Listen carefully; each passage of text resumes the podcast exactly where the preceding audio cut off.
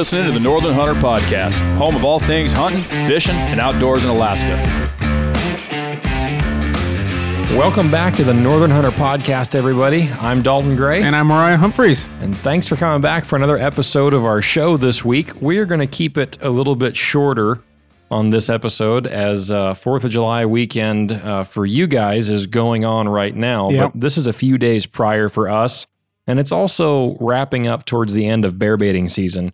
And Moe and I have been hard at work, busy, busy, busy out at our bear baits That's right. checking things, cleaning things up, and uh, just trying to wrap up the season And working full time jobs. and working full time jobs. And uh, I think enough sleep. I think maybe the both of us might have gotten a combined total of six hours of sleep last night, and that's no exaggeration.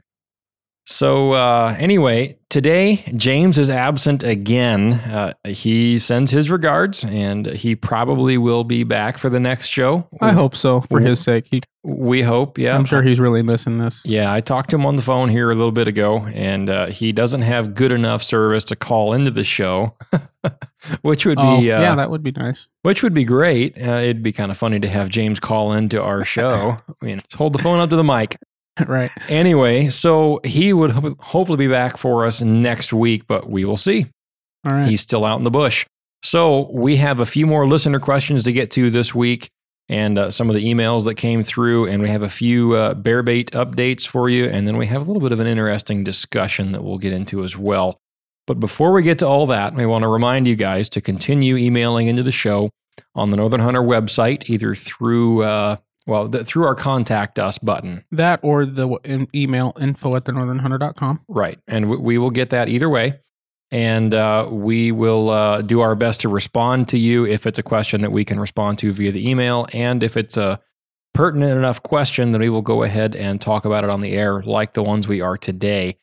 So continue to write in your questions. We appreciate that. And we are uh, grateful for all the, all the positive feedback we've been getting. And uh, be sure to follow us on our social medias pages as well on Instagram and Facebook and whatnot. And uh, if you like what we're doing and you'd like to support the show, just real quick here, you can support us through our sponsor page on our uh, on our website. We have sponsorship and discount codes through Yukon River Knives, Sthealthy Hunter, and Bait'em 907. And we also are partnered through Weatherby and Hammer Bullets. That's right. There's not a discount code through them, but through the previous three that I mentioned, there is a discount code. So for Yukon River Knives and for Sthealthy Hunters discount, you need to type in the in, in the promo code bar at checkout. Type in the Northern Hunter, no caps, no space. hmm For Bait'em 907, you need to type in TNHP, the abbreviation for the podcast name, and that will get you a discount through Bait'em 907 for all of your bear attractants and lures. And even though it's wrapping up in the interior here for us in bear baiting season, there are other parts of the country and even another part of Alaska Right. where there is some fall bear baiting. I believe there are some states in the lower 48 that might have some fall bear baiting as well.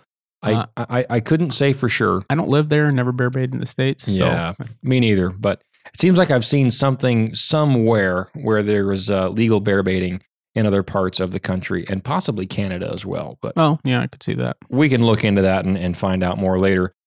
Uh, so anyway, This might be a good time to mention actually. Bait'em 907 not only has bear baiting lures, that's primarily what we use, primarily what they're known for, but they also have trapping lures Mhm. and, and moose lures. I don't know about the moose lure deal anymore. I, I I know that some of the state did away with uh, with the legality of using. You cannot moose. use. Is uh, it is it urine? You can't use urine. Okay, I believe that's that's what I, I was thinking about not saying that, but then I remembered yeah. that it's just urine. I believe. Okay. And uh, yeah. Well, anyway, always make sure that you're up to date on your regs for your area and make sure that that is legal. Mhm. But they do make a lot of trapping lures that are very effective as well that you can use outside of bear baiting season, obviously, when it's cold and dark and there's a bunch of snow on the ground and you're out trapping. Mm-hmm. So uh, I have one housekeeping item to get to this week that I mentioned in the last episode pertaining to the First Lite Omen Storm Shelter rain gear. I was under the impression for some reason, I thought I had heard that the First Lite Omen rain gear was made with Schoeller fabrics. And I do not believe that to be true after some further research Okay. that I did this week. However, I believe I got Kryptek mixed into that somehow in my own head. And Kryptek uses a lot of Schoeller fabrics, is, is, is what I was learning. So, anyway, quick housekeeping item there. Not a big deal, but uh, I try to be um, as uh, as truthful as we can be as Right. far as the facts on little gear items and whatnot. And uh, you know, it might not be a big deal to some people, but it is to others, and it is to me. And uh, I try to be accurate when I'm directing people in the direction of gear. So, anyway, Mariah, tell us about your bear baiting action this week. okay, this is this is depressing, but also encouraging. okay. So I get out to so I had a bait that everybody knows. I'm sure if you're listening to the podcast that um I had no no hits on. It was a new spot. I thought it was going to be amazing, and uh, we had a late breakup and all that, which is part of what I attributed to it. I worked really hard with scent and things, and had no hits. And Yeah. so I mean, it was probably eight days or so till I made it back out to it because I had a bait with grizzlies that I was hunting. And um, I get back out there, and a, a black bear's hitting it, hit it, eating it out. So I hunted a couple nights. He doesn't come back. Season's almost over, so I cleaned it up Mhm. but at least I had a black bear or two on it. I'm not Yeah. completely sure. The- Yeah. The, camera angle was kind of weird. Uh, we talked a lot about getting cameras ready, and um, it, it, it's funny. I had a lot of camera issues this year, and you had some too. It's, I, well, I, I, well, I mean, it's yeah. u- some of it's Okay. user error, some of it's camera error, but We can get into that We'll here get- in a little bit. yeah, we can get into that here. But yeah. so, and then my other bait had uh, grizzly bears all over it, and then I don't know if it was the uh, the the calf moose dropping or, or whatever that, that was late this year. Yeah. but the last week nothing had hit it Yeah. back when I when I had been covered up a few days pre- previous, Yeah. and I hold more bear bait out this year than I have ever hauled out in, before. Like hauled out of the site. hauled out of the sites, to both clean up, sites, both yeah. sites.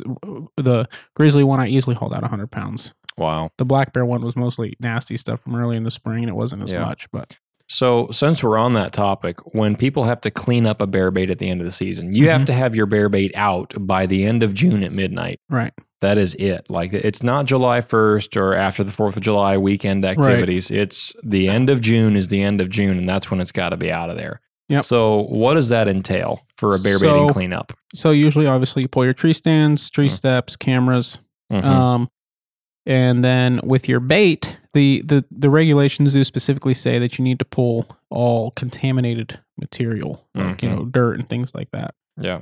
Typically, if you've had a good bear bait, the bears have done that for you. Um, Right. it's been a few years since I've had one that was that good, but Yeah. Uh, a lot of times if you've got a lot of bears that are they're consistent, they'll they'll eat the dirt the grease is in Which- Mhm. you know takes care of the issue. Yeah. Um. The uh, but oh, you know, so for instance, I had the one bait, like I said, that didn't have bears hit it. So I kept trying to add fresh bait on top and keep some fresh bait there, and he did. He ate the fresh bait. He also ate all the maggots, Mm, wow. which I mean makes sense. Yeah. th- they they eat maggots out of logs, I guess. But I guess. Yeah. he, he ate all the fresh bait. He ate the maggots, and he left all the, the thick, about three inch thick layer of just nastiness. You know, soggy dog food. And uh anyway, I um he slept on top of that actually. But anyway, so I shoveled all that up. But yeah, it, it didn't look like much was there. uh-huh. But when I started getting there with the shovel, I really had to work hard to clean that stuff out. Yeah. And that is what's required. That's what the regs list, and that's what a trooper, if he comes to check out your bait, is looking for. Right. Looking to make sure, looking to see that you really made an effort to clean it out. Yep. Um, and then obviously, if there's any garbage or anything, that's that's the number one thing you get written up for right there. Right. Is leaving garbage after. Empty grease jugs, Yeah. buckets, you know, um, scent spray bottles and things Right. like that, jars of paste and things like that. Mhm. Yeah. And then my grizzly bait, um, I I just shoveled out a really bunch of really good a bunch of dog food that was actually fine, which kind of sucked. Yeah. But I just Yeah. threw it away because And so the, all, all those grizzly bears were hitting, and then They were. they just dried up and left. they did, which I found weird because I had like five or six bears on there at least, Mm-hmm. um, and they ate a bunch of food in a couple days. Didn't completely eat it out. Mm-hmm. I went in there and hunted it, baited it up, like put like 50 plus pounds on with a bunch of grease and a whole bunch of fresh scent, did a burn, all that stuff. And uh, nothing. And for like two days, I thought, well, let me give it a break. That's when I went and hunted my other bait. And, you know, nothing there. Cleaned that one up, went back the other day to the grizzly bait, and nothing had been back for since before I was there the previous time. So yeah. it's, you know, it's not worth trying to get another bear in only to, you know, end up really tired on my 4th of July weekend. So. Right, right. Yeah, it- is wrapping up towards the end here. I think at the time at, at the time of this recording, we have uh, three days left. in the season. I Yeah. think we have um one day left. Mm, I, I, what is I, today? I Wednesday. it's oh, three. Yeah, yeah, we're recording this on a Wednesday, so two days. Well, tonight, tomorrow, and Friday. Midnight Uh, okay, Friday. if you're counting tonight, yeah, yeah, yeah, yeah, exactly. Well, anyway, though, yeah, I I, uh, I went out with uh, with a friend of mine the other day and uh, went and checked a bait that uh, that had been kind of taken over by a grizzly bear, unfortunately, and was kind of dogging all the other bears out of the area. Um, it it was a uh, a grizzly bear that would not come on camera. hmm Um, he kind of um, piddled around near the bait um, within earshot. I could hear him breathing and wheezing and carrying on and doing grizzly bear stuff and, and growling and and uh, you know just everything that grizzly bears do when they're not Yeah. happy Mhm. that you're popping there. their teeth. Yeah, and and and even when I wasn't there, he never came into the camera view, um, which I found a little bit odd. Maybe works for the CIA. Doesn't want his picture taken. yeah, he's he's an off-grid grizz. Uh, yeah, th- that, there's a T-shirt idea right there. Off-grid grizz. Off grid grizz or government grizz. yeah. Anyway, so that grizzly bear had hit that bait and kind of ran all- ran all the other black bears off. Um, through some uh, through some acts of defiance on my part, I was able to uh, run him off. Mm-hmm. Uh, you know, just kind of causing a ruckus in there and and trying to you know just yell and and uh, run him off when, when I knew he was in there. And it seemed to have worked because I had a you know a black bear hitting that bait, but uh, it, it wasn't a bear that I wanted to shoot. Mm-hmm. And uh, so I ended up just letting that one go for the year. And I cleaned that bait out and I'm, you know, was done with that particular spot for the year. It's all wrapped up and packed out and cleaned up uh, for the year. And then I've got one more left that my wife and I will try to uh, try to hunt here tomorrow night, I guess. hmm So maybe on the next episode we'll have one more bear kill to talk about. That'd be nice. Maybe. I- I'm I'm not uh, super confident with some weather rolling in here, but it's it's a possibility. But um, yeah, I, it's it's been kind of a strange year for bear baiting in a lot of areas. You know, some spots it seems to be just dynamite, and Mhm. it, it's it's been blowing up here in the last three weeks.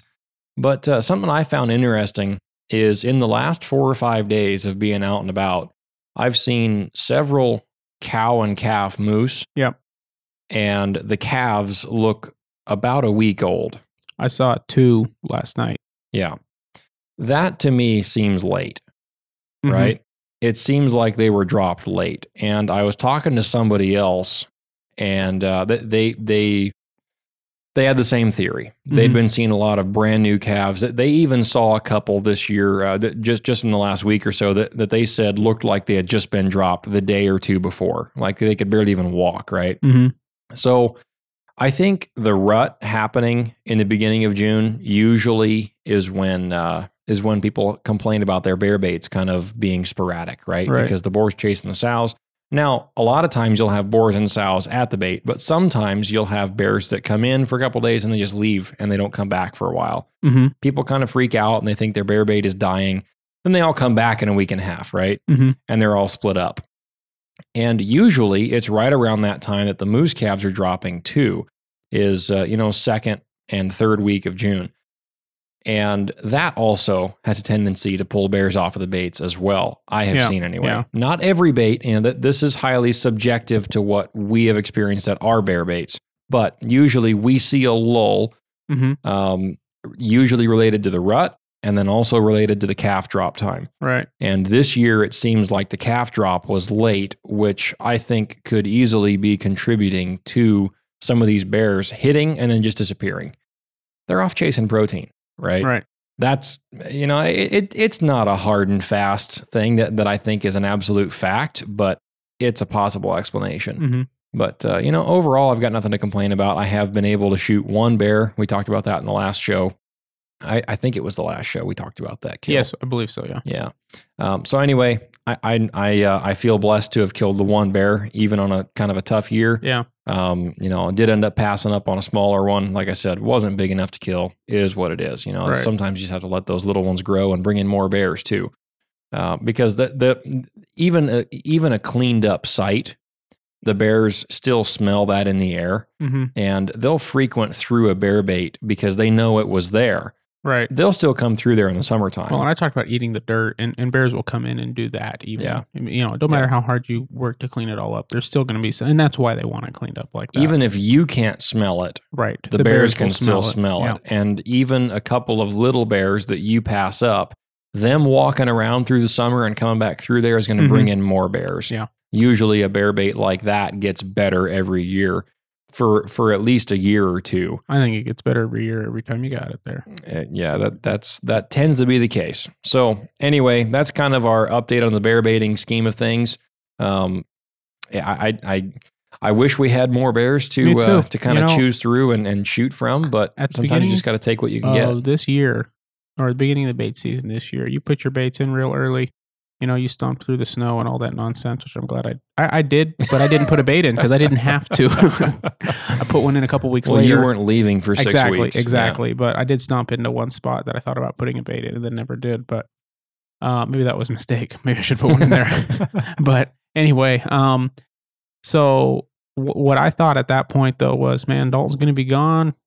I'm going to be killing bears. He's going to come back, and I'm going to have a grizzly. I'm going to have a black bear, and I'm going to be like, trying, you Yeah. know, getting him hunting my bait so he can kill bears. And well, that's not what happened. yeah, Little check on my pride there. Yeah, usually I I have a well, I I have a baiting partner that I run with, and uh, Mhm. he kind of he kind of runs the baits that we run together, and and uh, if he wants to shoot a bear while I'm gone, then he Right, does that, right. which which he did, and then when I get home, he and I kind of co-run them together, and then I got to shoot the one. So, you know, like I said, I'm grateful for what I've gotten, and uh, they, they haven't been totally dead, and and all the baits that we've run this year have have all had bears. hmm So uh, Yeah. yeah, I think there are spots that we'll return to next year and keep on a trying. So Well, before we leave the bear baiting thing, Yeah. minute, if that's all right, there was something I wanted to talk about just because I was found it interesting and looked it up the other day, okay, and uh, I just because I've been curious about it. I've been going ahead to bear baits with my dad since I was seven years old, Mhm. and I've seen this every year. You take a stink bucket, a bunch of old dirty food or whatever, old nasty table scraps,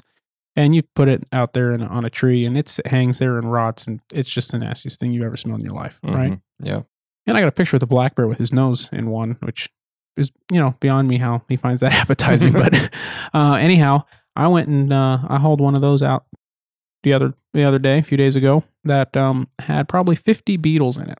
And really, They're about an inch long, half inch wide or so, and they're black and orange.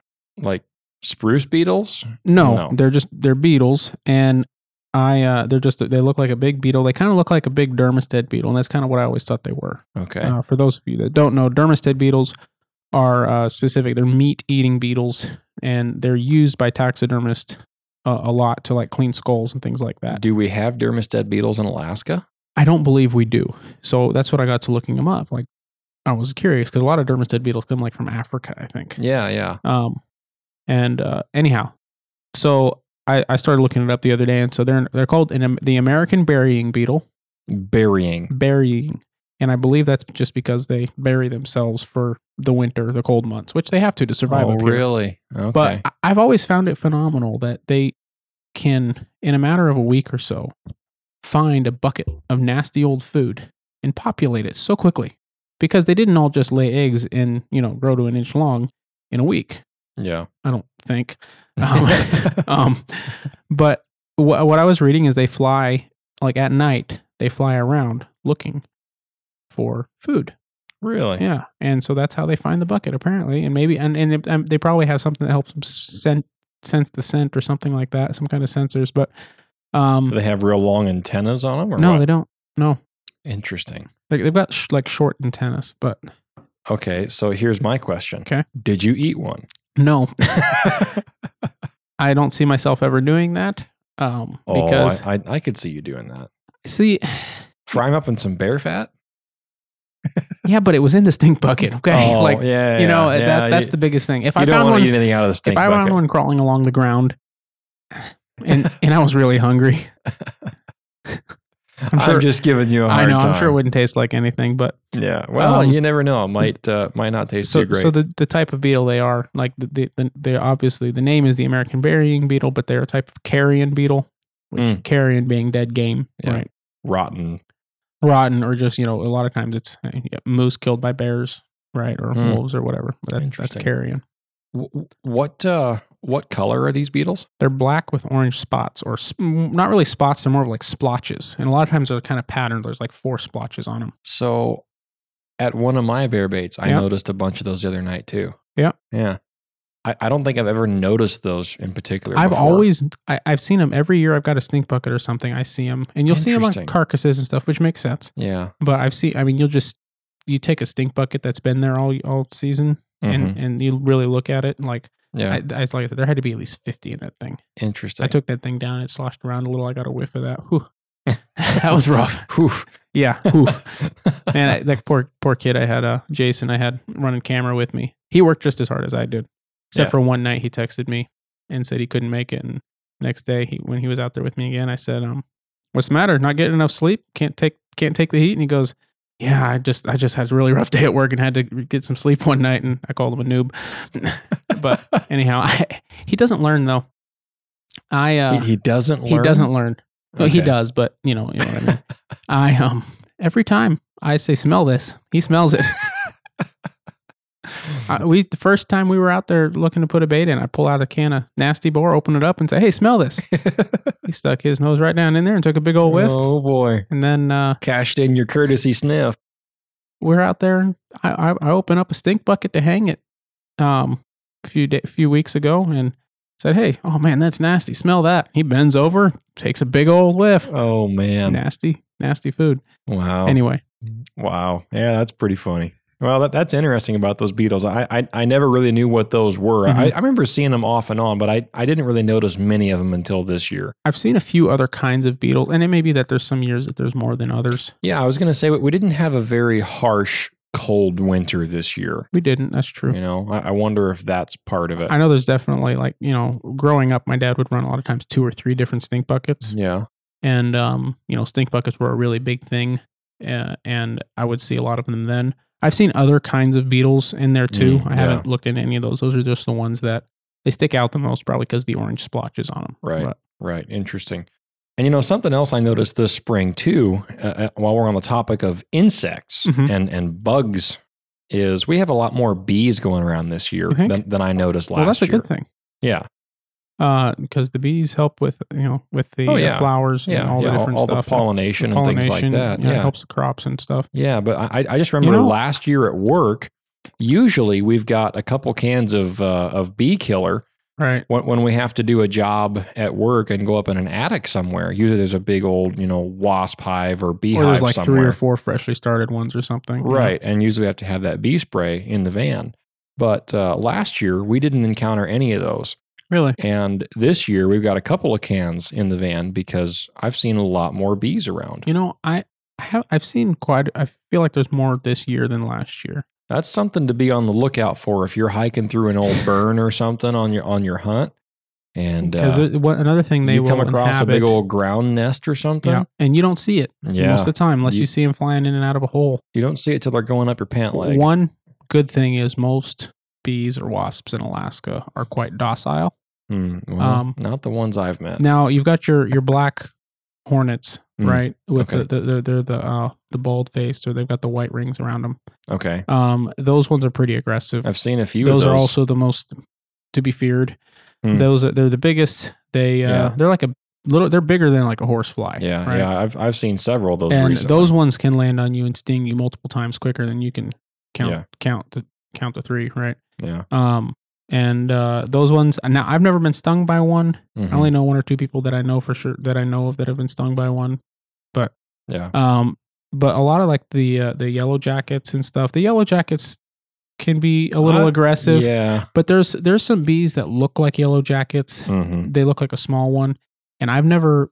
I don't know if I've ever had one of those even threaten me. I mean, Yeah. I've I one time was working on a deck hmm and this porch. You know, this guy wanted it like leveled out hmm because we were putting a roof on it or something. yeah, And uh, so we go to level it out. We're like beating on it to get something loose or free or whatever. Yeah, like, yeah, yeah. and all of a sudden we move over. We, so we move over to the corner. We start beating and just bees everywhere. So there's a nest under the deck, yeah, and they didn't bother us. They just flew all around us. Didn't hit. You know, an aggressive sign of when when a bee is actually aggressive or feels threatened, right. he'll start hitting you in the head. He'll like fly into your head multiple times.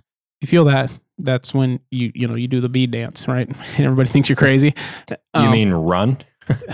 Yeah, well, some they can usually catch up, but that's Uh, when you take your Unless and you're on a ladder 20 feet in air, like I usually am. right. Yeah. That's, just, uh, that's usually when I have my bee moments is I'm trying to open up an attic hatch or going in and out of an Mhm. attic and I get swarmed. It's not like I can run away. Right. Yeah, not, not a good uh, But not the- a good scenario. The the wood bees, which is the most predominant ones, those are the ones that are usually in the ground. They're Mhm. the ones you're going to find.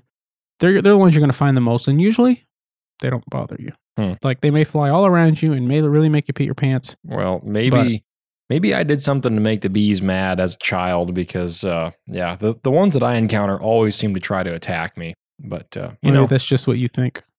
It could be. You maybe know, it could they- be all psychological. They're, they're they just playing a mind game with me. you. I, I, you know, I, I do have a very bright countenance. This is kind of a laid back episode.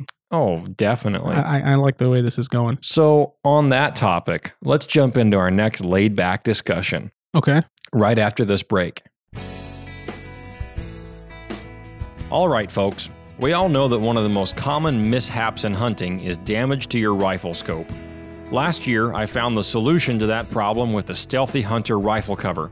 It wraps around your scope and action securely to protect it from getting knocked off of zero or even severely damaged. Sthealthy Hunter also has a glassing pad and a wide variety of supplements for the outdoorsman, such as protein powder, CBD products, turmeric, and gut health supplements. They also make a lightweight trauma kit weighing in at just 14 ounces that includes everything you need and nothing you don't for all of your backcountry medical emergencies. To shop all of their equipment and supplements, go to sthealthyhunter.com and enter the discount code at checkout, The Northern Hunter, to save on your order today. All Sthealthy Hunter equipment is proudly made in the USA.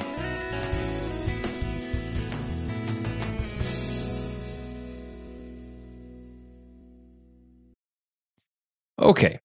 This week, you mentioned an article to me that Yes, I uh, that I found so compelling, not in a good way, that I said we've got to talk about this on the show. So I was on my uh, phone and I've got the little like news thing that pops up, just Mm.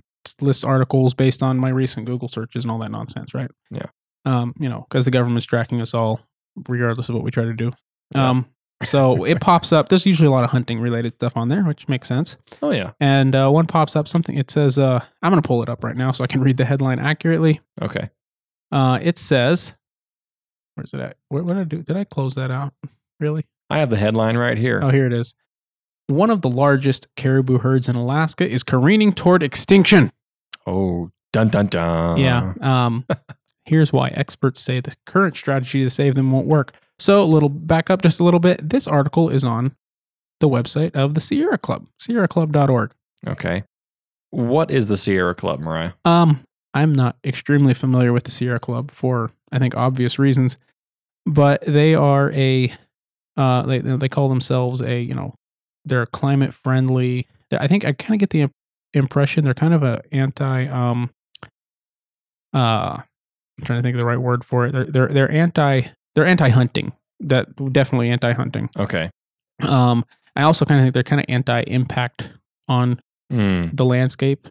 You know, Okay. they basically oppose any kind of the progress of man at all. Yeah. Um, I mean, a lot of- Mining, things like that. yeah, right. I mean, they're- they've got a whole thing on climate and energy and uh, land and waters and all this stuff. And I'm sure there's some things that they might stand for that we might agree with a little bit. Hmm. I don't know. Uh, Okay. They're not really my brand Yeah. of, of, of, of magazine. I'd but- never heard of them until you mentioned them. Sierra Club is a group that's got a magazine. That's where this article is. I don't know if I've ever read an article by them before. Um, I've known kind of who they were just based on information. Okay. that I've so heard. just before we dive into what this article is talking about, I Mhm. just want to preface this by saying the only reason that we are going to discuss this right now Yeah. is you encountered this as a hunter. Right. This popped up on your feed. You are not the only one in the hunting True. world that has seen this article. The reason that we're going to discuss this in uh, it w- either in short form or long form, depending on how long this segment goes. Yeah. The reason that we're going to discuss it is in case somebody else out there that's listening to this read the article and isn't familiar with Alaska, or maybe Mhm. maybe they live here and they just don't know. Right. And we just want to kind of go over what we have a problem with here. I So, I'll mention this is an Alaska specific situation. They've got a ton of articles on all kinds of nonsense across the states that I wouldn't necessarily be able to be informed on. Mhm, The source would make me question the information, but it's mhm. not really a place I would go for information. Yeah. I will say I clicked on the article because the uh, title Mhm. made me go, huh, that looks Yeah. kind of weird. right. Clickbait. Right. So I so I clicked on it to see what the nonsense was about. Mhm. And at the time I had no idea we'd be talking about it on the podcast. But here we are. So the article starts off by saying in the past three decades, the Mulchatna caribou herd of southwestern Alaska has gone from nearly 200,000 to 12,000. All right, let me stop you right there. Okay. So I have here pulled up a newsletter put out two years ago by Alaska Fish Department of Fish and Game. Okay. And there is a segment of the newsletter that shows a graph of the Mulchatna caribou population. Now, Mm, 200,000 is a lot of caribou. It is a very large herd. mhm. However, in 1949, when the first aerial survey was conducted, the population was estimated to be 1,000 animals. Whoa. In 1965, the population was estimated to be 6,000, showing a growing herd. Intensive surveys in 1974, estimated population of 13,000. It looked like it dropped back down a little bit in around 1980. And then by the year uh, in the mid 1990s into er- early 2000s, it, it peaked at 200,000 animals Wow.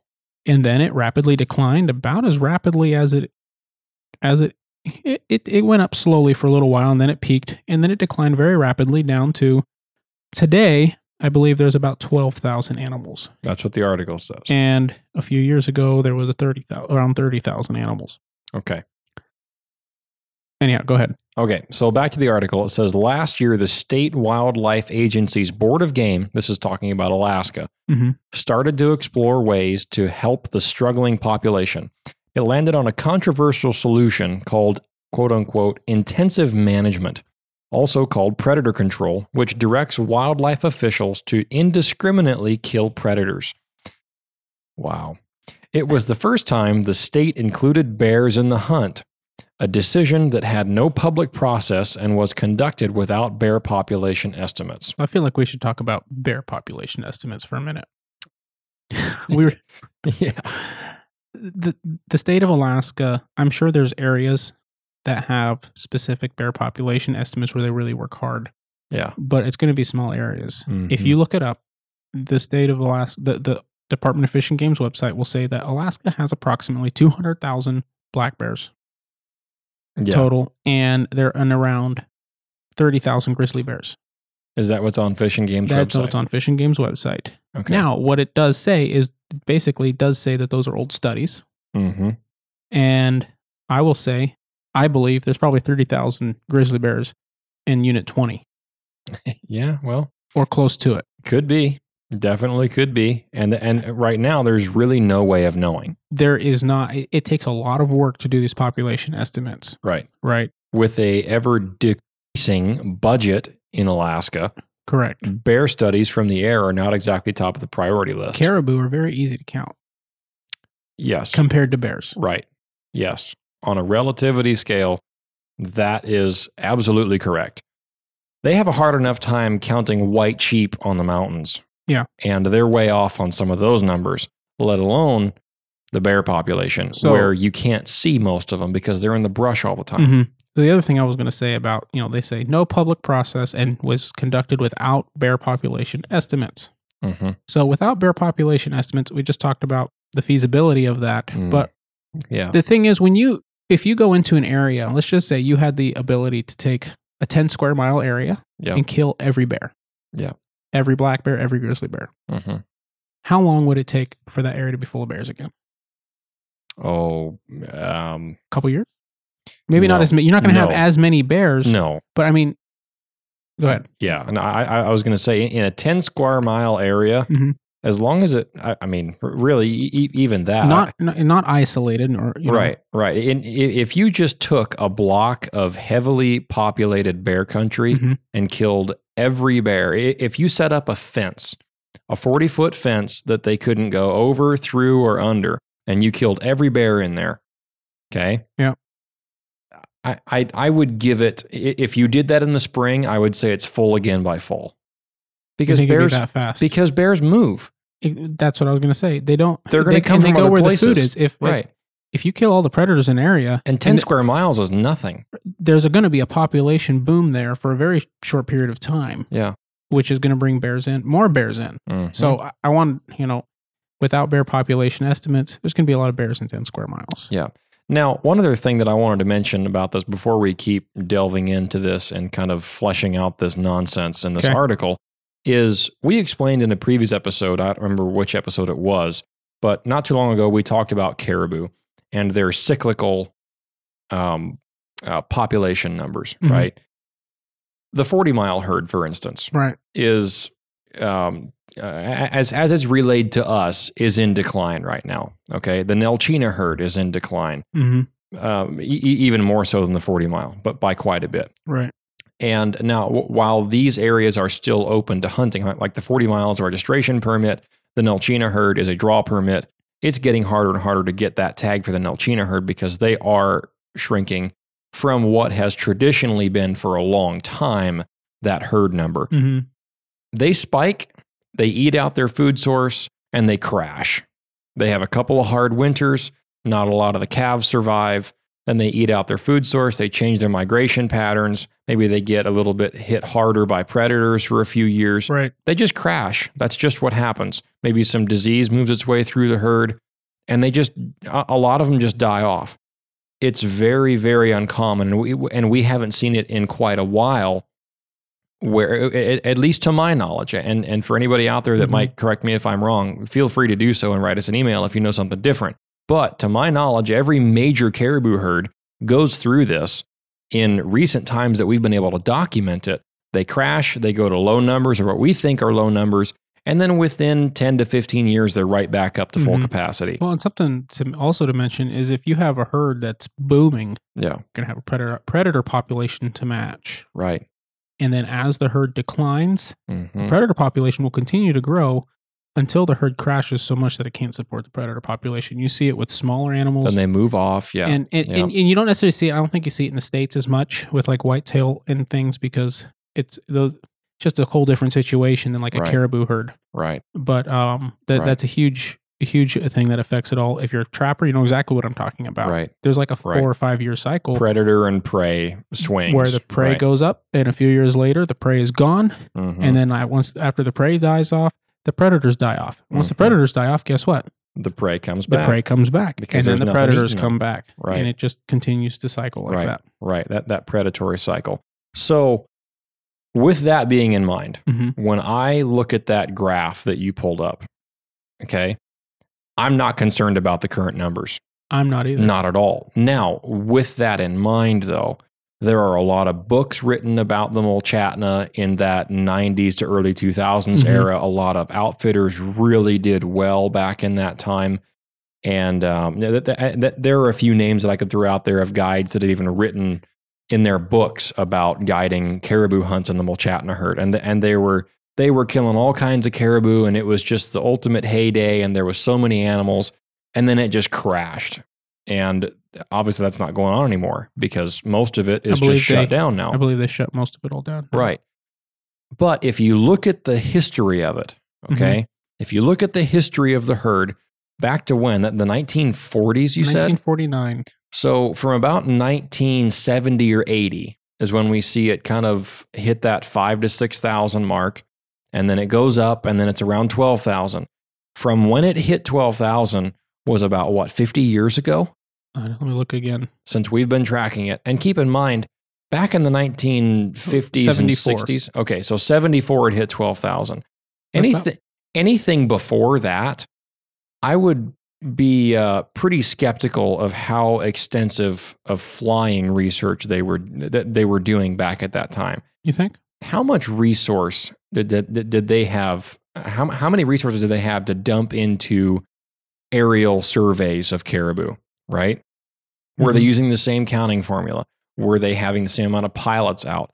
Um, did they have the technology and uh, ultimately the money to fund research projects like this? So it's possible, at least in my mind, that Mhm. even back into the 50s and 60s, there were more caribou than they think there were. Right now, that's all just pie in the sky at this point. It doesn't Right, matter. right.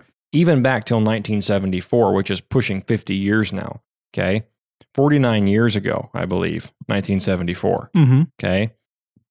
50 years ago, it was at the number that it's at right now. And from 74 until the early to mid 90s, it was about the same, right? Mhm. It fluctuated a little bit up and down, but it still stayed relatively close to that 12,000 mark. Up until about 1980, and that's when it really started to climb for about 10 years. So from 1980 to 1990, what's the number difference? Um, it doesn't give specific numbers, but it looks like by about 1990, you're close to 100,000. So from 1980 to 1990, it had gone from 12,000 to 100,000. And then by the mid 90s, we were up around 200,000. Right. So that's an exponential increase. Now, I would be really curious to know, and that this that this might not even be any hard data, but there are records of other caribou herds joining up with different herds Mhm. over time. And I heard a theory about this with the Mulchatna Okay. that one of the other herds had a big group that broke off and merged in with the Mulchatna. And that's why it boomed. Mhm. Okay. Now, even if that didn't happen, even if the Mulchatna just all of a sudden blasted off from 12,000 to 200,000 animals, okay, that's Right. not normal, right? By the history of it, 200,000 is not your normal average number, but people got used to it. And people are short memory um, based when it comes to populations.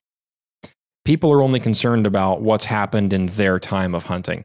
So if somebody came to Alaska in the 90s and hunted the Mulchatna nonstop, and then it just crashed out to 12,000, Mhm. well, we have to remember 15 years ago or, or, or, or 20 years before it crashed in the, in the early 2000s, when it started to go back down towards more traditional numbers, 20 years before that, the numbers were the exact same as they were right at that moment there in the early 2000s. Mhm. And now we have people that are just freaking out because they're at 12,000 and they're not regrowing right now. Well, so the state, Caribou are cyclical. They are, That's just my point. although the state believes the area can easily support a population of 30 to th- 80,000 and they will, they want to try to maintain that. Obviously, it can't support 200,000. I would easily believe that they ate themselves out and crashed, Yeah. right? Right. Um, but and so they want to try to support it at 30 to 80,000 and then we can really start hunting it again with nice bag limits and, right. and, and lots of caribou. Right. Obviously, it won't be like 200,000, but Now, here's the other thing to think about. Mhm. What else was going on in the 70s and 80s that is not really going on as much right now? Intense predator control, right. aerial shooting of wolves. That's true. That a is true. A lot of that was going on back in those days. A lot of it. Okay. That is very true. That was the Wild West days when technology was just starting to come into its own by that time, but the laws hadn't quite caught up to that yet. right. And aerial shooting was allowed for a long time in that period. And It worked well. it, it did work well, obviously. The herd grew to almost a quarter million after Right. being stable at about 12,000. Right. Now, can it support more caribou according to Fish and Game? Yes. So, if we go off of that, Fish and Game decided that the way that they want to try to aid the caribou hmm and help with calf survival rate and give them a better chance with a little bit less predation, perhaps, is to obviously knock off some predators. Yeah. And the Sierra Club has a problem with that. They do. So I'm going to jump back into this paragraph here. In the past three decades, the Mulchatna caribou herd of southwestern Alaska. Okay, I think we already covered that from two, from 200,000 to 12,000. I read that whole paragraph. It landed on a con- controversial solution: intensive management. hmm Okay, and then this sentence: It was the first time the state had included bears in the hunt, a decision that had no public process and was conducted without bear population estimates. Nearly every local environmental group and credible scientists opposed the plan. At one of the hearings, one state wildlife biologist even said that killing predators isn't what's needed to help this dwindling herd. The executive uh, director, Nicole Schmidt uh, of some alliance, it was the only time in recent memory that the Board of Game, which sets wildlife policy, went against the recommendation of state wildlife biologists. The killing spree, the killing spree, lasted 17 days from May 10th to June 4th. In the end, five black bears, five wolves, and 94 brown bears, nearly the entire estimated population for the area, were killed. 94 brown bears? In, in, in what area? It doesn't say. How, how big is this area? Maybe the area they were specifically hunting. Right. I, I mean, I, If they were only flying a, a a small, you know, number of square miles, but it's very vague. And my point here is it's sensationalism. They're pumping it up to be like this mass execution of predators.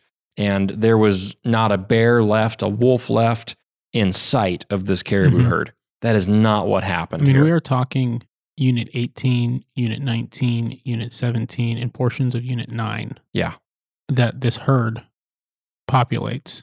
Right. It's a large area. That is a huge area. 12,000 caribou is not a lot of caribou. Spread that thin. Spread that thin, correct? Right. So which spot did they pick?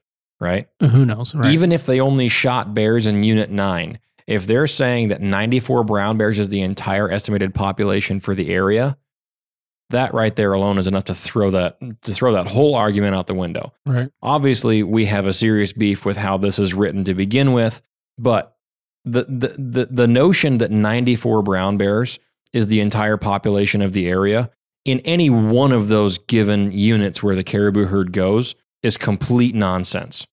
Yeah, you can look at this as like a fact check that we're doing on this article. Yeah. We really don't care about the article. We don't No. care about this website. I just Um, want folks to know that it's pie in It- the it's kind of a it, it's a fact check specifically to get you thinking like when you see an article and it's something that you're not familiar with obviously this would go for anything in life but specifically hunting yeah. if you see an article and it really tries to make some kind of hunting look really bad Mhm. do some research Yeah. Just like the article a couple of months ago Mhm. talking about Alaska to ban the use of donuts for bear bait. Well, there's no context in that in, in that title, right? right It was a federal order to ban the use of bear bait in general, I believe, on some of the state preserve land something or like state that, yeah. park or Mhm. something like that. Also, the taking of cubs will be illegal. Well, that's always been illegal. It That's is. been in the regs forever. right It- it- It's it's illegal to take a sow with cubs. Mhm. It's just illegal. It's already in the regs for us. right But the feds put their own twist on it to make it look like they were coming in as the hero and saving the mama bear and the baby bears. And also, it paints the picture of the use of donuts for bear bait will be banned in Alaska. That makes it sound like we're just out there making these bears fat and giving them all diabetes, right? Like it just found it, it just sounds bad. Like, oh well, Mhm. you shouldn't be feeding bears donuts and blah blah blah. O- okay, well that that's that's none of your business for one thing. Bear bait is bear bait, but also we're not shooting sows with cubs. Mhm. And then it also talked about um, den hunting in certain areas right and being able to kill bears at or in their den, which for for all of us um, non-natives to the state is already illegal. that's right And even a lot of the native population of Alaska can't do it unless you live in a specific it's, area. it's a traditional use it's only legal Right. as traditional use practice right. because the state of Alaska is very good at protecting traditional use hunting. Correct. And I have all the respect for the game laws in the world in Alaska that allow some of these um, native Alaskan folks Mhm. to be able to have some privileges that we don't. Right. That's fine. I don't have a single problem with that. And I don't know anybody that really does either. Okay. But Sure. that's already in the law. We already have that established. But the point is, the New York Times, I believe it was, uh, I, I I don't know. This has I'm been like sure. two. This has been a few months ago at this point, but it just sticks out in my mind as another great example of this kind of journalism, Mhm. this sensationalist title, that this clickbaity stuff that people read. And if you're not from Alaska, then it makes us sound like we're just the wild, unregulated West up here, It does. and that's not the case. So I'll read on in my frustration. Try not to make this into a rant, but it says in quotation marks The state has adopted this really archaic view of wildlife management with predators, end of quotations, said Schmidt, whose organization opposed the cull. Back in quotes, it's totally misguided. I don't think anyone who looks at the research can conclude that predator control is going to benefit the Mulchatna herd in the long term. End of quote. Alaska has used intensive management purposes to suppress bear and wolf populations since the 1990s. It's been a lot longer than that. When legislators mandated it to boost populations of moose, deer, and caribou, and animals that the state would prefer people to hunt. In 2011, the board authorized the first targeted wolf hunt to help the waning Mulchatna herd. However, the herd continued to decline, suddenly plummeting in 2017, leaving scientists, tribes, and conservation groups wondering why. Okay. So that whole thing with 2011 and 2017. Yeah. Um. So 2011, it dropped down. I, I don't. There's not specific numbers, but I'm looking at this chart, and it looks like around 2011 it really started to drop. From what to what? It doesn't say. I can give you some estimates here. I'm going to say. Just on the line graph. I'm going to say 30,000. Well, not even 30. 25,000 to 15,000. Okay. Okay. Okay. Um, and it, it, so that would be from 2011. You know, uh, that'd be around 2011 probably. Okay. Okay. That's when they implemented some wolf hunting to help the herd. Mm-hmm. Notice I said wolf, not wolf. Um, Great job. the next couple of years, the herd went back up Mm-hmm. in population, and then it declined again. Okay. So in 2020, this is back in the article, a group of state biologists were commissioned to study the vanishing herd. Vanishing, such a strong word. They found that the most salient reasons for the decline are disease and poor body condition, which can be attributed to the lack of food. Brucellosis, a close relative of mad cow disease, is a naturally occurring disease that causes lameness, infertility, and low birth rates. Caribou can withstand low infection levels, but wildlife officials found that over a third of the tested animals had brucellosis. Wolves and bre- okay, now here here we go. This is where I'm really gonna. mm. Wolves and bears prey on sick animals, playing a key role in keeping herds of caribou healthy. Without them, the hip, the hypothesis goes, brucellosis was able to infect more caribou which could offer insight into why the number of sick animals coincidentally shot up following large scale wolf hunting. By 2017, nearly 250 wolves had been killed and the caribou herd tanked. The conclusion was clear fewer predators does not equal more caribou. In quotes, one mistaken belief regarding predation is that an individual killed by predators would still be alive if that predator had been removed, said Nick Demma, a state wildlife biologist, during a hearing on the research findings. Back in quotes, this overly simplistic view of predator prey dynamics ignores the concepts of predisposition in compensatory mortality. End quote. Now, let's just back this up a little bit. Wolves and bears prey on sick animals. Wrong. You tell me if that's right or wrong.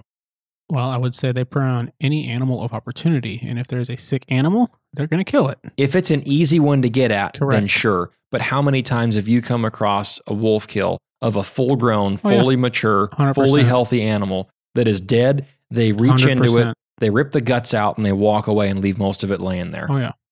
Uh, More often than not, that's what I've seen. Okay. Yeah, here just just why just since we're on the topic of wolves killing caribou and ripping the guts out and eating what they want and leaving it rest laying there, that's exactly what they do. They don't by any means, unless they're very very hungry. They usually don't just kill an animal, eat the whole thing, and move on to another one. No. They kill it, eat some of it, and then they move on. And they kill another one, eat some of it, and they move on. Mm-hmm. Absolutely. Absolutely. And I've come across strings of caribou where there's five or six dead caribou that are just dead that they didn't even take a bite out Wow. of. And they killed another one, you know, a couple miles up the ridge. Mhm. And you follow the trail of them. And eventually they ate part of one and they just left. They just killed because that's just what they do. They're predators. That's Right. just what they're and, wired and no, to they're do. not just coming back and eating them later or trying to save them. Absolutely That's not. not. what they do. Absolutely not. Now, It says here by 2017, nearly 250 wolves had been killed and the caribou herd tanked. What they're not telling you is that when they re implemented wolf hunting in 2011, The herd started. to herd went back up. before tanking. Several thousand animals went back up Mm-hmm. and then it tanked.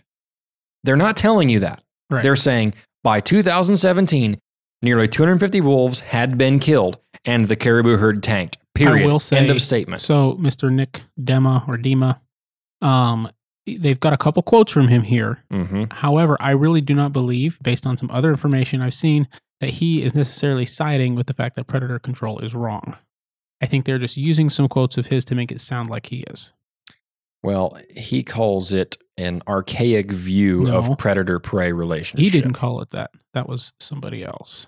Oh, maybe that was the other biologist. Okay. Well, that, that was uh, somebody else related to. no, no. else. Nick Demma right here. This overly simplistic view of predator prey dynamics ignores the concept of predisposition Yes. and compensatory mortality. But what I'm saying is that's a quote from him, Mhm. but he probably he there's a very good chance he's not completely against predator control. He's just trying to say that's not the only necessarily the only issue. Right.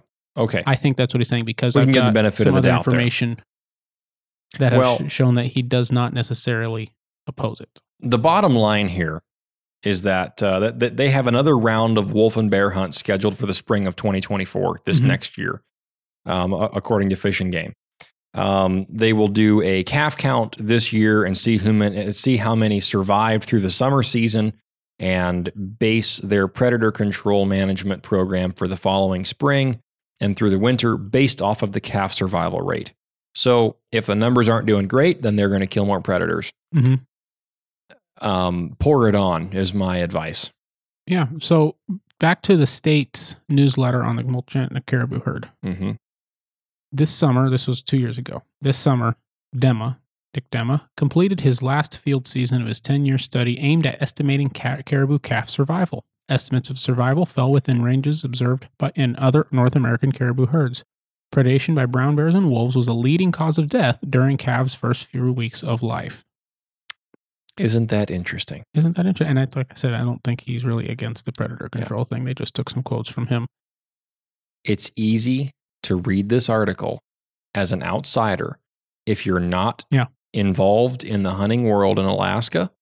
Whether you live here or not, it's easy for someone, your average Joe, to read this article Mhm. and say, How dare they kill Yogi the bear and all these, you know, uh, spirit animal wolves because they're on the front of every t shirt in front of a full moon howling. And people just have this connection to predators. Right. I don't know why that is. I, I really don't know why that is. But people look at predators and predator control, i- i- what they're calling intensive predator management, Mm-hmm. and they look at that through a different lens. If you go out to a monoculture crop farm Mhm. in the lower 48 where they're growing, whether it's just soybean or corn or whatever Mhm. it is, man, when they plow that land and they till all that up and they spray it down with insecticides, how many thousands of insects and animals and everything else, how many groundhogs Right. and raccoons and birds and bees and bugs under the ground Mhm. do they just mulch up and kill and nobody even blinks i don't care necessarily either about killing Well, animals in the right I say, context just however i don't agree with the monoculture cro- uh, crop design either in the extent that it's being used people saying that they're vegan and, and they're not killing Oh. animals that justification is completely out the I window for me I don't feel like we need to get into all that right now. Um, yeah, sure. I've got I've got some thoughts and opinions on how all that's done. That's not what we're t- what our podcast is about. right But it's it's easy to get off on the whole thing it, but it is. But this can appear in front of somebody who doesn't understand the Alaska game dynamic, Mhm. right? Who's not involved in the hunting industry. Right. And it's easy to be deceived by an article like this because, okay, they've got a few people from the board of game, and it's easy to think that we are against this and ADF and G is just this rebel organization that's out there just killing predators. And that's not how it is. So I, I, I guess the bottom line is we were so frustrated with this article that we felt like it uh, it should be on the podcast. I thought so too. I will say there's one problem I have with the predator control the state has done in there. Okay. And it's a problem I have with predator control that the state's done more recently in general. Okay. Predator control used to be, in the, in occasional cases it still is, but it used to not only be the state spending money to kill predators, they used to open it to hunters. hmm And I haven't, you know, looked to see what all the recent stuff is, but I know a few years ago there was some stuff in an area near Tok where you could kill as many grizzly bears as you wanted, Mm. as you could, off of a bear bait or something. Hmm. I can't. It may have been a fly-in area. This was several years ago. It may have been more than a few years ago. It was going to be a hard area to get to. Was taking a lot of money and time, and I was actually it was a while ago because I was quite young at the time. hmm But I remember my dad talking about that wanting to do that and wishing he could figure out how to get the state to pay him to do that. but um, it's uh it's an interesting thing because if you if they opened it up so Alaska residents could go into an area and just indiscriminately kill as many bears as we wanted to, um, we could really make a dent in that population and do it at no cost to the state right. you know, aside Right. aside from some troopers making sure we're doing our job, but they got to, you know, and doing it right, but they got to do that anyway. To my knowledge, they do still give out aerial wolf killing permits.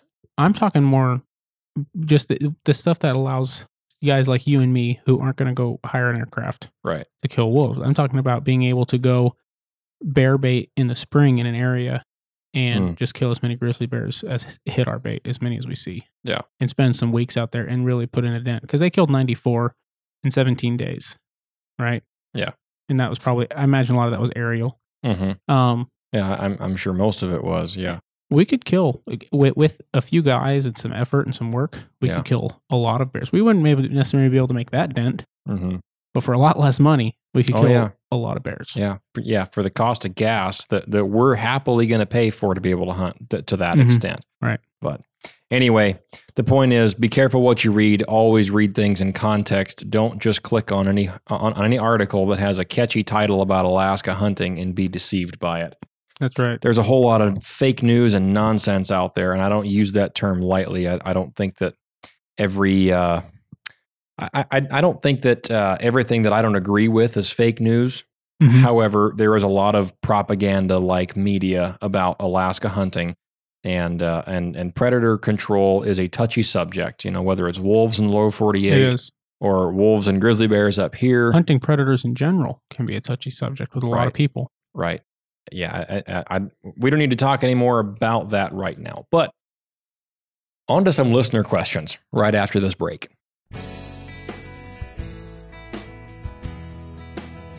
All right, folks, I want to take a second to tell you about a product I found this last year and have absolutely fallen in love with.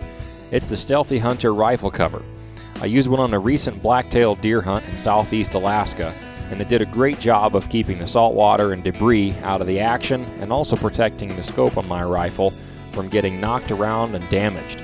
On top of all that, the carry handle made it easy to transport the rifle to and from the boat during the hunt. When it got wet from rain and ocean spray, I hung it up at camp to dry at night, and it was always dry in 20 minutes or less. Sthealthy Hunter also offers a wide variety of nutritional supplements for the outdoorsman, such as CBD oils, essential vitamins, turmeric, and bone broth. In the gear shop, they also have a lightweight first aid kit, glassing pads, and stuff sacks to organize your gear and your pack. Go check out Sthealthy Hunter's website and use the code The Northern Hunter at checkout to get a discount on your order today. All Sthealthy Hunter equipment is proudly made in the USA.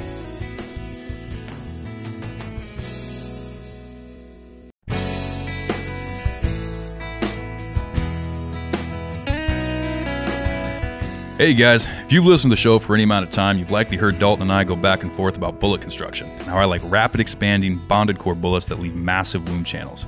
I've also stated I would never use a monolithic bullet. Well, I'm here to tell you about the company that finally changed my mind. Hammer Bullets produces what I would consider the most premium and best working monolithic bullets on the market today.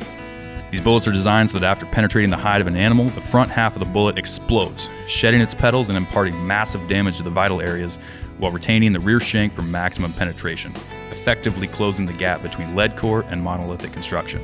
The guys at Hammer designed these bullets with 100% focus on how they perform once they reach their destination. But don't let that fool you. These bullets have amazing BCs and have specialized pressure grooves built in for amazing inherent accuracy. They have a minimum velocity rating of 1800 feet per second, which allows for long range shots but have no maximum velocity, making them perfect for every cartridge from your granddaddy's old 3030 to the high velocity rounds like the Weatherby 3378 without having to worry about your bullet failing. They've also recently partnered with Weatherby to provide factory ammunition for a multitude of cartridges. To view their expansive selection and find the perfect match for your hunting needs, go to hammerbullets.com to buy yours today and drop the hammer on your next adventure.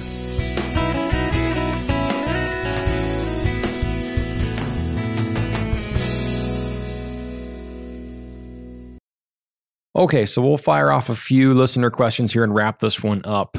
Uh, our question here is from Ryan, and uh, he had the question in the last episode about the Stone Glacier Cirque vest that we answered.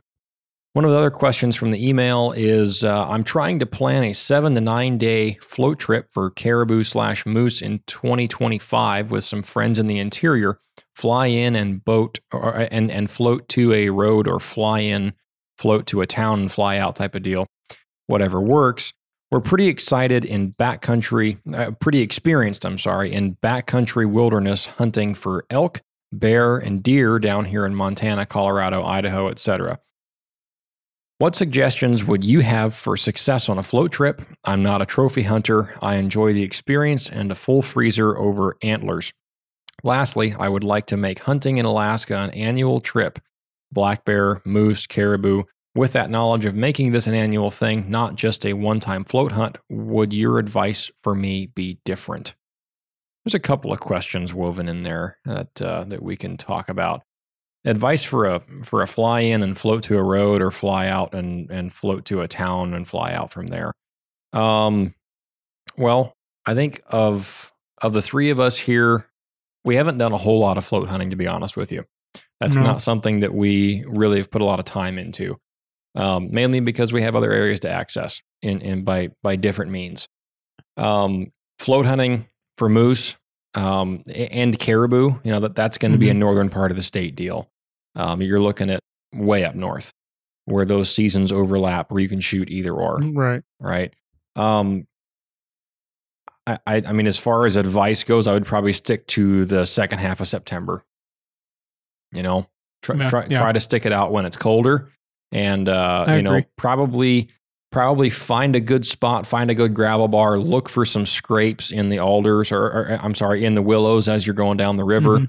Um, keep an eye out for that for some willows that are all rubbed up and busted from a from a bull Willows or the small spruce From- trees. They'll yeah, from a- pieces. from a bull raking around on the riverbank looking for cows. And when you find a spot that has a lot of sign, it- maybe it's a scrape and a lot of tracks on the bank, Mhm. Find a good camp spot that you can get your tents up off the river a bit, back into some brush and kind of hide them, and uh, spend a couple days there calling, and then move on. But but I I would say give it a couple days at least before you move on and do a lot of calling.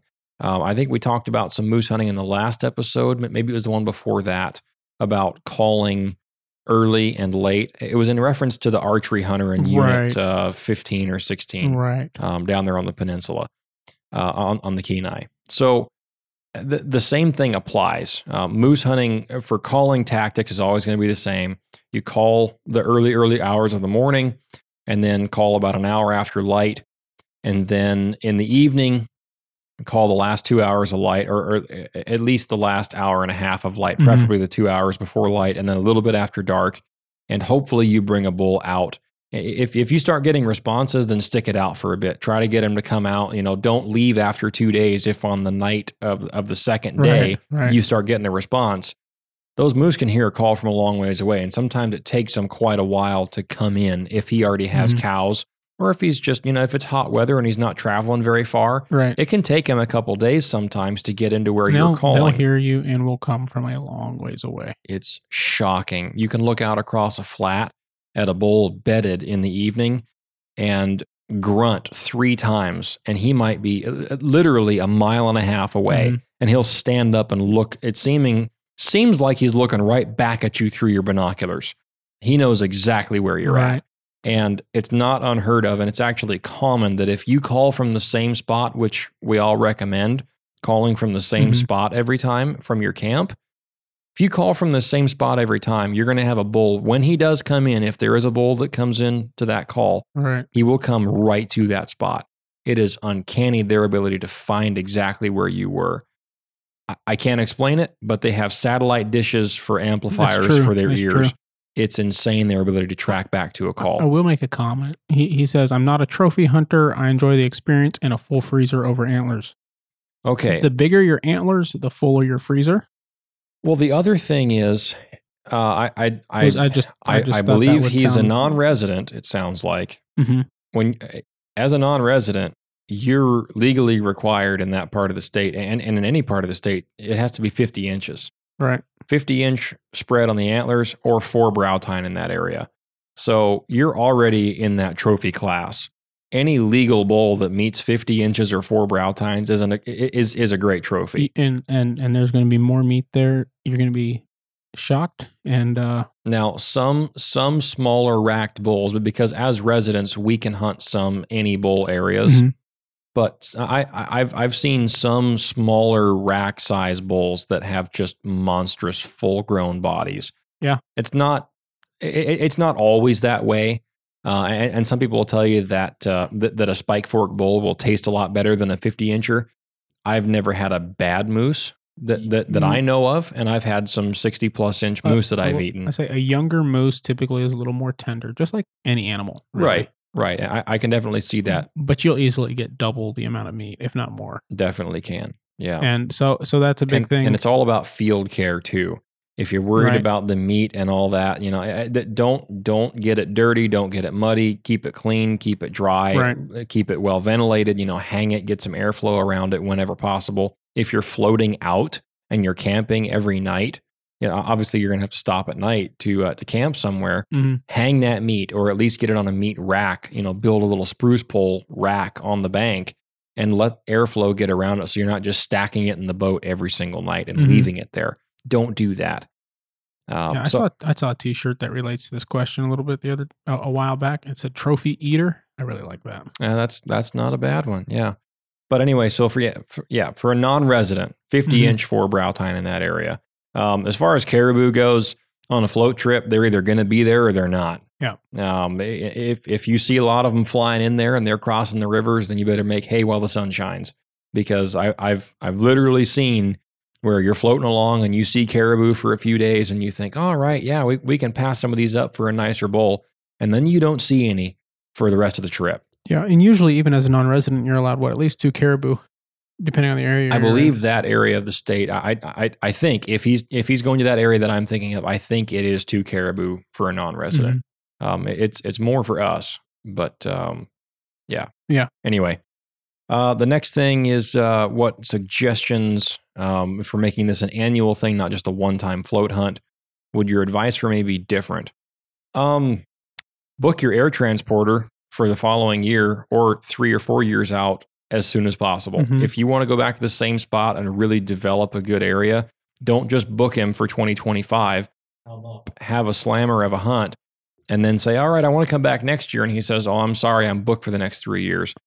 If you want to do it at least two years in a row, then you better book the following year as soon as you financially are able.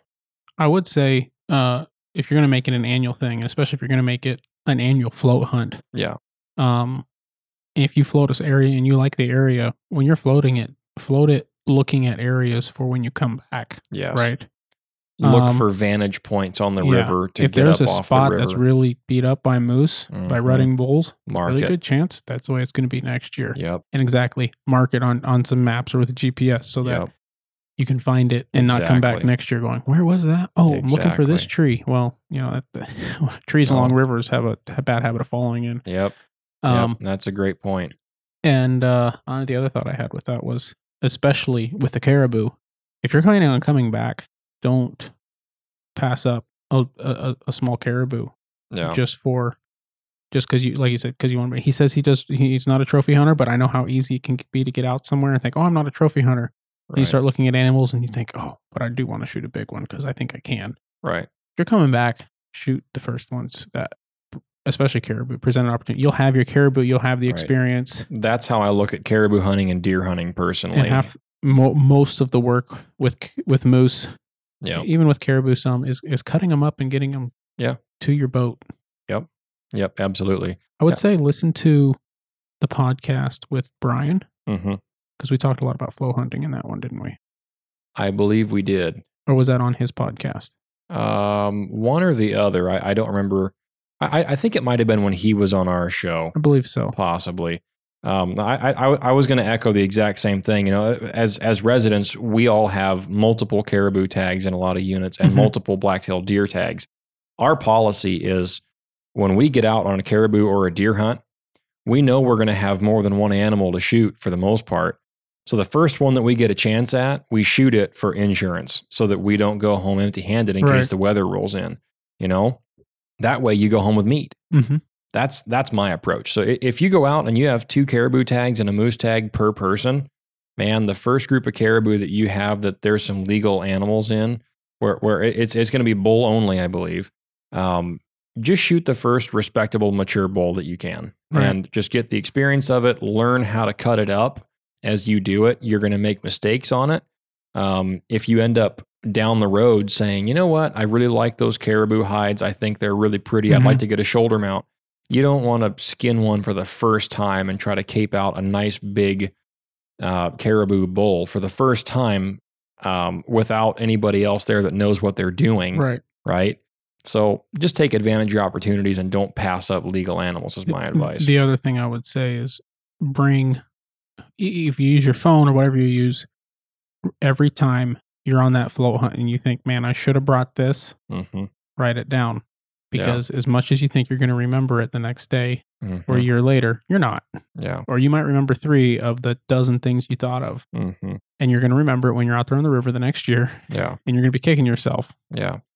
Now, depending on where you float, Mhm. as far as mapping goes, just kind of while we're on that subject, depending on where you float and how um, finicky the river is, if it's a nice, relatively shallow river that's kind of mild and easygoing, and there's no real whitewater class rivers in there, Mhm. um, it's not really going to be to your benefit to track your course on the river because you know marking which fork to go down or uh, gravel bar or things like that where, where where the river might split and then it gets into a log jam or whatnot that'll all be different next year when you come back all of it what i would mark is some of the little river bends that go off that that, that look like a main channel Mhm. but just dead end in, into like a little corner slough Right. or like an oxbow, you might think that the river goes straight ahead and then you get in there and it's just a dead beaver pond, right? Then you got to row back out to the current or get out and drag it back out to the current. Right.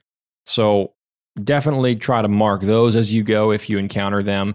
Um, a lot of that can just be solved by looking at your maps every once in a while on the go and just kind of looking at what's ahead. And you can kind of predetermine where you want to stay in the main channel that way. Um, but you know, be be obviously very careful. Um, I would recommend wearing a life jacket. Mhm. I know we've said this before on the show, but water kills more people in Alaska than anything else does. So be very, very careful uh, being on the river. Just because it might be a nice shallow river, um, you know, and by shallow I mean generally ten feet or less. Mhm. Just because it's that shallow doesn't mean that if you fall in, you're going to be able to get back out. You can fall in, sink to the bottom, get hooked on a log on the bottom by your bootlace, and drowned. I mean, and- keep in mind, we're talking cold water too. Very cold water. Extremely Even cold. during the heat of summer, it might be 85 degrees, Yeah, which it probably won't be at the end of September. probably not. But let's say you're having a hot day because it's Alaska, weird things Mhm. happen.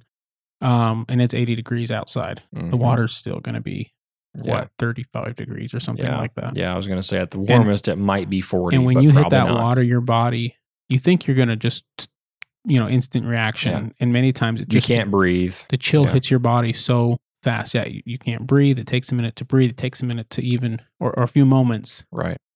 to, you just to- go into shock. Yeah. exactly to to get, get your senses and get yourself out of the water, and then you're going to be shivering. Yep. Yep. Absolutely. But be very careful with that. I would recommend carrying some type of a PFD, whether it's something that you wear around your waist that you have a little pull Mhm. cord on or a full on life jacket. Just depends on what you want to wear. If you can find like an old fashioned style float coat that's kind of a parka length um, float coat. You can find some of those old ones used online. They don't make them anymore, to my knowledge. They they used to make them in like old duck hunters camo, and they come down to about the middle of your thighs. You can wear it in conjunction with hip boots, insulated hip boots floating down the river. That way you've got warm boots on, and that float coat is actually pretty warm for what it is. And you can you can wear it in the boat while you're hunting, and it's also a life jacket. So that's something to keep an eye out um, for as well if you want to go that route for a flotation device. I believe Grundens has some kind of floating jackets. Interesting. Okay. Well, that might be a good place to start then. I, I would go there and look. I think they have even some stuff that's not that that's uh just feels like a regular rubber raincoat, and when you hit the water, there's something you can pull that it inflates it or something like that. But Yeah. Okay, our next question comes, or well, not really a question, but uh, from Justin. He writes in uh, a couple of episodes ago. We talked about a segment that uh, that we talk about our sponsors on. While you're on your hunt, you should be protecting your rifle with your Sthealthy Hunter glassing pad. Uh, I'm sorry, protecting your rifle with your Sthealthy Hunter rifle cover, and your while uh, sitting on your Sthealthy Hunter glassing pad. Correct. So that while you're on your hunt segment, we had mentioned that uh, if anybody could find the episode where we first mentioned the uh, the the the title tagline for that segment while you're on your hunt, and it was Mariah, and it was episode 11. Justin wrote into the show, and we had told the listeners that the first person to email in with that. Uh, we would send them a free shirt when we got those in, and that is in the process right now. It's still Right. a little bit out, but we are working that direction. Summers are busy, like you've heard. Uh, so yes, he uh, he wrote in. He said, "Thanks for the interesting content you guys put out there. I'm primarily an elk, deer, and pig hunter, but listening to your guys' podcast has opened up a new itch in wanting to get me a brown bear and black bear. Well, good news: bears are just pigs with fur. That's right, pigs with claws and fur. Uh, he says, "Thanks for what you guys do again." And the shirt is an XXL. Haha. Well, we appreciate it, Justin. I've got your email flagged, and I will get in touch with you for an address at some point when we get that merch in stock. Um, let's see here. The next listener question that we've got pulled up is from Cliff.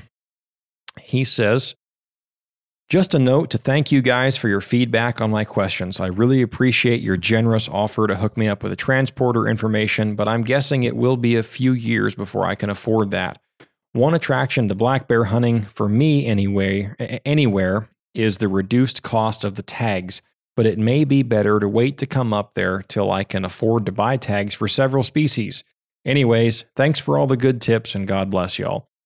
That's a great point, Cliff. I uh, I agree with you. I think that's probably a good idea. If you're going to come up here and you're interested in shooting Mhm. caribou as well, um, having a black bear tag and a, a- and a caribou tag, you can get flown out to an area with a transporter Right. where there's both. And there are areas up here where there are a lot of both, where you've got a really good chance of shooting caribou and some black bears as well. And, uh, you know, a hunt like that can be a really fun, easygoing, laid back, relaxed style hunt. You have just your spike camp that you get landed at your airstrip on a hilltop with. You just glass and glass and glass. You can cover the ridge tops for miles. And when you shoot a caribou, if you've got a friend or two with you, you can get it out in one trip. It's not like Mhm. shooting a big old moose. Um, and you can also combine a black bear hunt with a moose hunt as well. So Yeah. There are a lot of options. You're on the right track. If you have any more questions, we'd be uh, happy to help you if we can. Uh, let's see here. We'll move on to the next question. Colton. James. James. James says, really loved the last episode that you guys did, ending with gear and brand loyalty. I really like Moe's approach to his thinking because sometimes I too am, quote unquote, embarrassed to wear certain camouflage clothing because I don't want to be put into a group. Also, want to say thank you to Dalton for his retake slash honesty on the Forloh gear. James and I actually emailed back and forth a little bit about that uh, to do with the Forloh gear. And he actually is the one that brought up that it's possible that my client that had the Forloh gear that Mhm. I thought was rain gear, that he said was rain gear, James pointed it out. He said maybe he had the soft shell and it wasn't actually a rain jacket. And I went on their website, looked at the soft shell and the rain jacket, Right. and I remembered a few details about the coat. And it was indeed the soft shell. He was not wearing the rain gear. So that was uh, that that was a mistake on my part with gear that I wasn't too familiar with. Um, I, again, I haven't had very many clients now with, Mhm. that have had Forloh. For the most part, it's kind of the big name stuff or no name stuff at all. It tends to be one way or the other. This year, we had a guy with oilcloth rain gear, and he was wet all the time. Yeah. old oilcloth rain gear, like bibs and a big heavy jacket, like workwear. Um, which you know back in the day was uh, Well, I'm was sure top of the line cheap. stuff. Uh, that, not according to him, and it, it was it was pretty old Was too. It? was it was higher end brand. I don't remember which brand it was, um, but you know it, it was very nice and warm even when it was wet. But when it was wet, it weighed about twenty five pounds. sure. Yeah. Extremely heavy stuff. Used to use that old uh, Rivers West stuff, Oh yeah, yeah. which is warm. So here's an email that uh, we debated about talking about. Yeah. From Blake. And this one's an interesting one. He says, thumbs up in the subject line. He says, keep it up, you guys are getting better every podcast. Glad you guys are successful. Meat Eater took a 50 million investment from an anti-gun company. I burned my First Lite. Appreciate you guys are Christians too. Thanks. Well, this is an interesting one. It is. Um, this is someone who I think is very, very true to their values. It would appear so. Much like when uh, when some of the political unrest was going on with Nike few years ago, hmm with the NFL, you know, um, whole debacle that went on there. We won't even touch on that. But you know, a lot of folks that uh, were on the conservative side of that, with the whole national anthem ordeal, they were throwing away their Nikes because Nike endorsed the player that uh, that knelt. hmm Okay, now whether or not you were one way or the other on that, we are not going to get into that.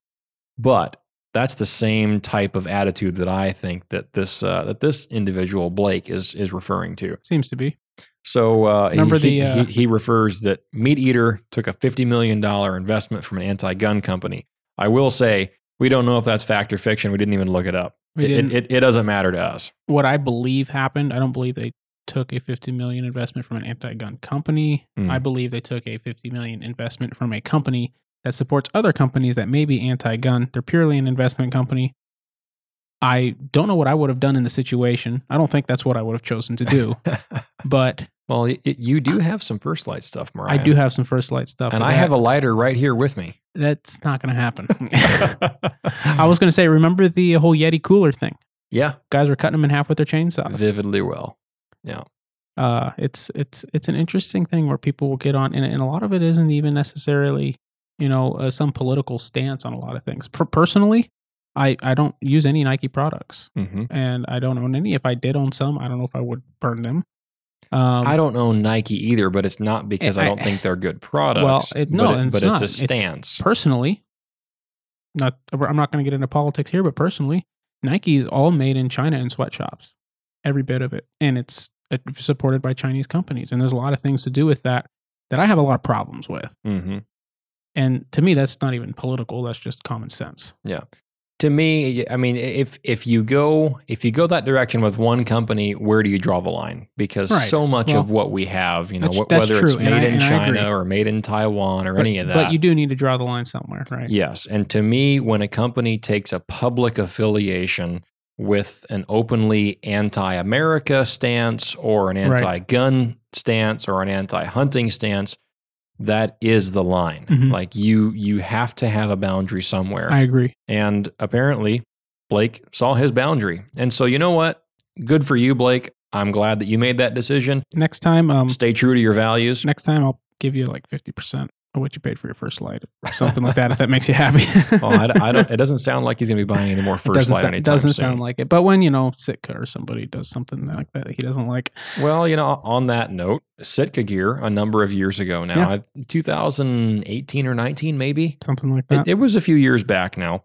Uh, they made a social media post on their on their Facebook, I believe it was, Mhm. about how they were opposed to any more oil exploration up in the ANWR province, up on the North Right. Slope, and that uh, they wanted to see more um, more use of the current resources that we already have in place up there, and not disturb any more of the caribou calving grounds and the muskox um, the muskox areas and uh, and all all these reasons why all that exploration would affect wild hmm and they posted some photos of some animals in areas where there was oh my goodness it, it, uh, some of the photos that they posted weren't even on the north slope of north slope Oh, really? animals no Really? it, it, was it was a whole ordeal and a lot of people came out publicly against sitka gear in Mhm. alaska about that because they were giving their money to a company that they felt like was um, endangering the already razor's edge thin economy that we have in this state. hmm And so a a lot of people that, that I know and that I'm sure you know ditch their Sitka gear. I think uh, it, it could have been handled better uh, by Sitka. And I think I mentioned this before. If you have a stance about, look, I don't want you drilling because, and, and, and, and I don't want more mining or I don't want a road here or all that. Right. We got into that with the Ambler Road project. And even if even if your opinion is I don't want it there just to I just don't want it there. Just leave it at that. Everybody's entitled to your opinion. It's it's a free country as far as Mhm. free speech, right? But don't get onto a platform and make things up that are unfounded Right. and act like they're facts. Just like the article that we referenced earlier in this podcast about the Mulchatna Caribou Exactly. herd.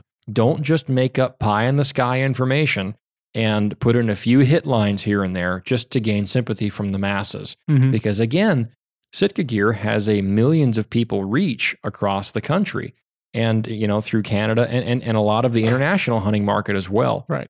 They were one of the pioneer brands in the early 2000s as far as higher end hunting gear in the Mhm. outdoor space and you know partnered up with gore and all of these big steps towards becoming a huge public hunting company and so that they have a lot of reach over a lot of people that don't know anything about alaska and so they're going to see that facebook article and just go oh my goodness they're going to kill all the caribou just to drill some oil Right. right? And they and they paint this doom and gloom picture.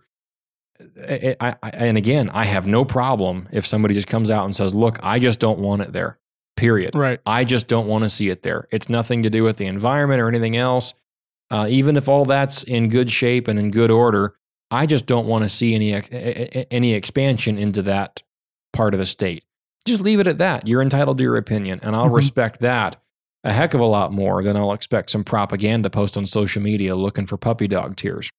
So anyway, we'll move on to the next and last one. I believe we I, have. I was going to make one more comment okay, on that yeah, one. yep. Go ahead. Uh, so you know, obviously, he sends this email. Probably just finished up the last podcast where I said something about, uh, you know, I like where First Lite's going, where MeatEater has taken it. They've invested in the company, and they've really turned it into something good. Uh, a good as product far as the actual product, as far as go. the product. yes. Um, and you know, we starting this podcast, we're real hesitant with even mentioning MeatEater. hmm And honestly, to be to be completely honest, hearing Brian be unafraid to mention any other podcast host or name or something like that, because you know he'll be like, "Hey, I read an article by Steve Rinella the other day" or something like that, Yeah. and that kind of helped me realize, you know, I, I don't want to be afraid to say stuff like that. No. And yeah, I I don't listen to every episode of the podcast of their podcast. Some of No. them I think are terrible, I don't have time. but some of them I really really enjoy because they do cover. Sometimes they cover hunting really well you know, and they cover other other things. They've got the great, you know, they've got the um the trivia show now, which is Yeah. which is a great thing. We might have to copy that one day, right? and we'll just have to say we did. We that's what we did. We copied their their thing because it was good, uh, but you know we'll do it better. um, oh boy. but uh, Now you're asking for it. Yeah, I don't care. Anyway, you know, I I, I don't think that it's uh I just wanted to say, eh, uh, you know, based on that, uh, you know, obviously, like I said, obviously he's bringing this up right, because of what I said. right. I don't, you know, Steve, MeatEater actually, I think, is probably has more opponents or people that don't like them in Alaska than any other state, hmm uh, just because of, you know, Steve's come out against the ANWR project. At least at one point, he didn't like that. And he hasn't talked about it in a while. hmm But, you know, he kind of came out against it in the same way that we discussed the Ambler Road project. I think I'll say this about uh, about Alaska politics related to the hunting industry. Okay. We don't like getting into politics, We don't. despite what you've heard on today's episode. I know. I, I know it might sound like, and if this is your first time listening to our show, please go back, you know, to the beginning and Mhm. restart and hear that we're actually a hunting podcast. This is a kind of an off-topic episode. Um, Well, we got to keep things lively. Right, exactly. And th- these are important things. And we wanted to hit some of these questions and comments. But for the most part, we try to keep politics out of this podcast Mhm. unless it is defending honest facts about our home Correct. state. Correct. And that's exactly what we're doing here. Honest, as truthful as possible, facts about Yeah, our state. yeah. And if there is information in circulation that is contrary to the truth and we know about it, we are going to try to educate our listeners to the truth. hmm That's always what we're going to try to do. Even if the truth doesn't help us, Yeah. right? Sometimes the truth about something might not be uh, what we want for hunting opportunities in right, Alaska. Right. In this case, you know, the, the I mean, the Mulchatna caribou herd is closed down to hunting. Obviously, we wish it wouldn't have got there, but it's a part of management It is. right? And although that article is a doom and gloom article about how predator control shouldn't be in effect, the part of the article that I do somewhat agree with is that it is shut down to hunting because the numbers are too low, traditionally speaking. Right. I'm okay with that for now. I am too. I'm totally fine by that. Now, if the ma- herd mates drops down to 10,000 and maintains it that for 10 years, okay, now we know what to maintain it at. We can open something back up. I was going to say that the only caveat to a shutdown of a hunt like that is as long as it is controlled by the state of Alaska, Right. not the feds. The feds do a terrible job of managing. We have Animals. examples about that. And oh, okay, so the, the the bear baiting instance that I brought up Mm-hmm. about using uh, um, donuts for bear bait and not shooting sows with Yeah, cubs and not den hunting, right? That was all stuff that was pushed by the feds for federal land in Alaska. Those are already laws on every piece of land across this state. But the feds tried to make a bigger deal about it and make a headline about it to make hunters out to be the bad guys, Right. right? So anyway, I, I just wanted to say that Uh, it's it's not a political show. That's not where we're trying Correct. to go here. But these are topics that um, that we feel like we need to educate our listeners about. That's we'll just true. leave it at that. That's true. And as far as the First Lite deal, you know, if that's your boundary and if that's your personal standard, then it, then you would be in the wrong to not follow it. Mhm. You need to do what you need to do. And if that's where your standard is, then more power to you and we're 100% behind you. So buy from a brand that you like. Yep. Um, and uh, yeah, find something that works for you. An upcoming episode that we will have is going to be talking about affordable gear to get into hunting. Uh, it, it, whether it's Alaska hunting or just Western hunting, hmm some essential gear kit items that you can get into a complete set of gear from base layers to outer layer rain gear and insulation in between, Mm-hmm. um, boots, entry level packs, binoculars, things like that, like an entry level hunter's start to backcountry hunting. And or, or even hunting in general, for Western right, hunting. Right. But that's an upcoming topic. I don't know if we'll get to it next week. We might try to if James is back in the Right. studio. That's one that we want him here for to kind of had our kind of have our little roundtable discussion back and James- forth with all three of us. James still uses a flannel shirt many times while he's hunting. So Oh, m- more often than not. Yeah. Yeah, more often than not. So we definitely have that to cover. That's going to be a good topic for us to go over, and I, I'm I'm really excited about that one. We also have um, a, another gear episode coming up in preparation for fall hunts up in Alaska for guided hunts. Um, I've had this question a lot from from different clients over the years now, through through the, through the last few years. Um, clients that showed up with not quite what they needed on their hunt, and it Mhm. was due to a um, a gear list issue, or maybe maybe they didn't get a gear list, or maybe their gear list didn't have all the right things on it. And they showed up and they said, "Man, I could have used this, this, this, and this," and the outfitter told me not to bring it. Right. Mhm. So, kind of a gear list of what you need as a client to come to Alaska. A lot of it will translate to if you're hunting Western hunting anywhere anyway. So, don't miss that episode. But if you are a client coming to Alaska on a guided hunt, whether it's this year or in the next coming years, and you have a specific question about an Alaska hunt that you're coming up on, email us into the show through our website at thenorthernhunter.com or email us at info at thenorthernhunter.com directly to us that way as well. And uh, include any gear questions that you might have for what you need to bring on an Alaska hunt. What, like I said, whether it's this year or next or the year after, um, If you have anything that we can add to that show to make it a better product for those that are coming up this year, we would appreciate that very, very much. So, with that, don't forget to shop from our sponsors, Sthealthy Hunter, Yukon yep. River Knives, both the discount right there on the promo code box at checkout, The Northern Hunter. And then from Bait'em 907, TNHP is your promo code at checkout for a discount from Bait'em 907. Our locally grown Alaska bear baiting lures and attractants company, right. also trapping lures. And then not to forget Weatherby and Hammer Bullets, makers of the finest monometal bullets on the market today. And I wanted so bad to put a bear well, down with a hammer. There's still plenty of time for lots of I kills just, left this mm, year. There's still plenty of time. It just it just came to mind and irritated me again. well, don't get depressed, Mariah. The year's the year's far from over yet. So anyway, if you like the show and you want to support us, support us through shopping from our sponsors. You can find all those sponsors in case you forget on our website at thenorthernhunter.com. Be sure to check out our articles as well, some gear articles and some hunt tactics on our website on top of that. So, with that, have a good week. I hope you guys are enjoying your Independence Day weekend. God bless America, and we'll see you guys next week.